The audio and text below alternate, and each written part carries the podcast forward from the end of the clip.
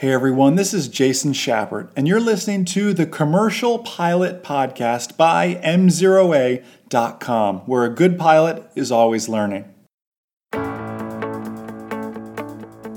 How can we better plan our commercial pilot long, solo, VFR by the way, cross country?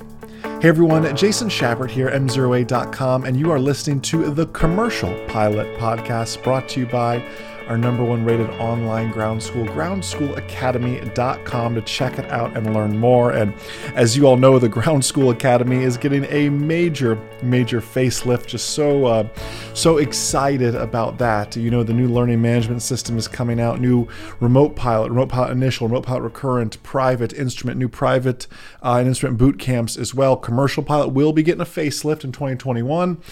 And we're already talking about that ever desired CFI course as well. The team's actually in the process of working and writing that right now. So, just some very cool things as you are working either towards being a commercial pilot or just working towards being the best commercial pilot you can be.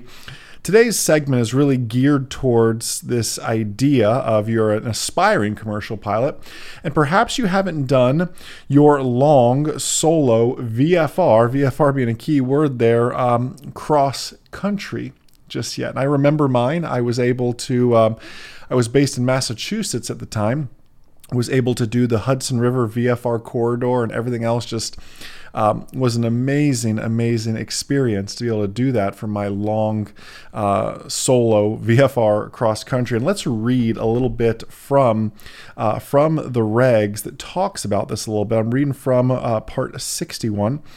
Um, in here, under our commercial pilot requirements, one cross country flight of not less than 300 nautical miles total distance with landings at a minimum of three points.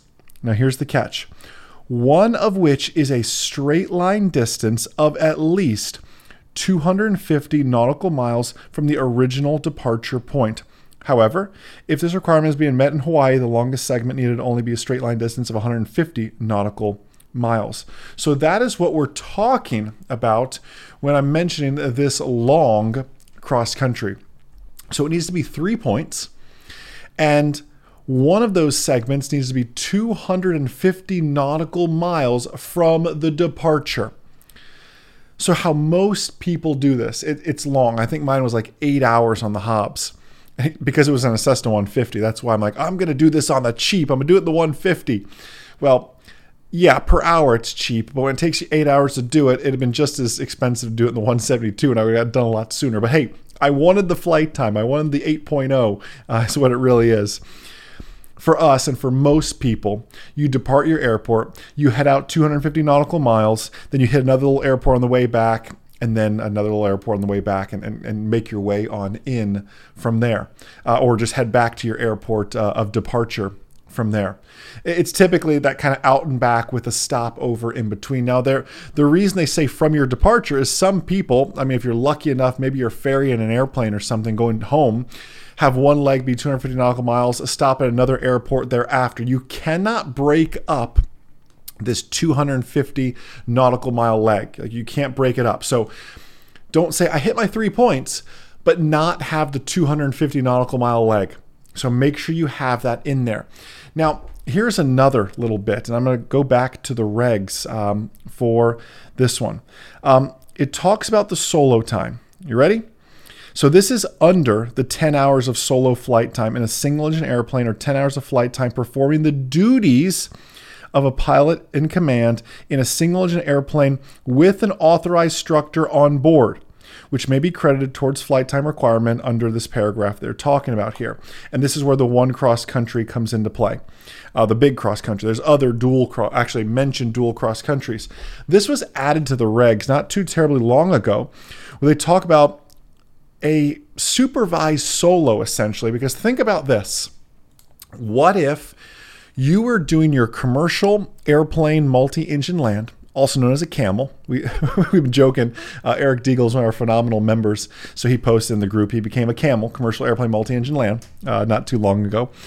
Um, what if you're doing your commercial airplane multi engine land as your initial your your initial commercial certificate and your first time earning a multi as well. You didn't do private multi.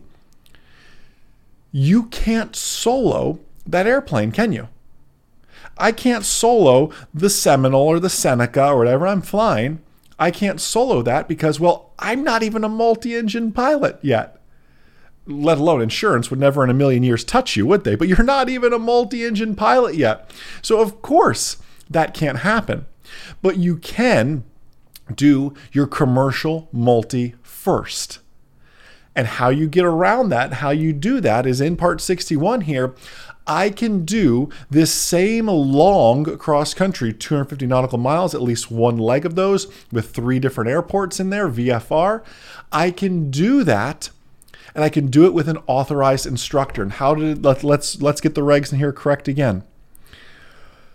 Um, or 10 hours of flight time performing the duties of a pilot in command. To put in plain English, it's a supervised solo, meaning they are just watching you perform the duties of pilot in command.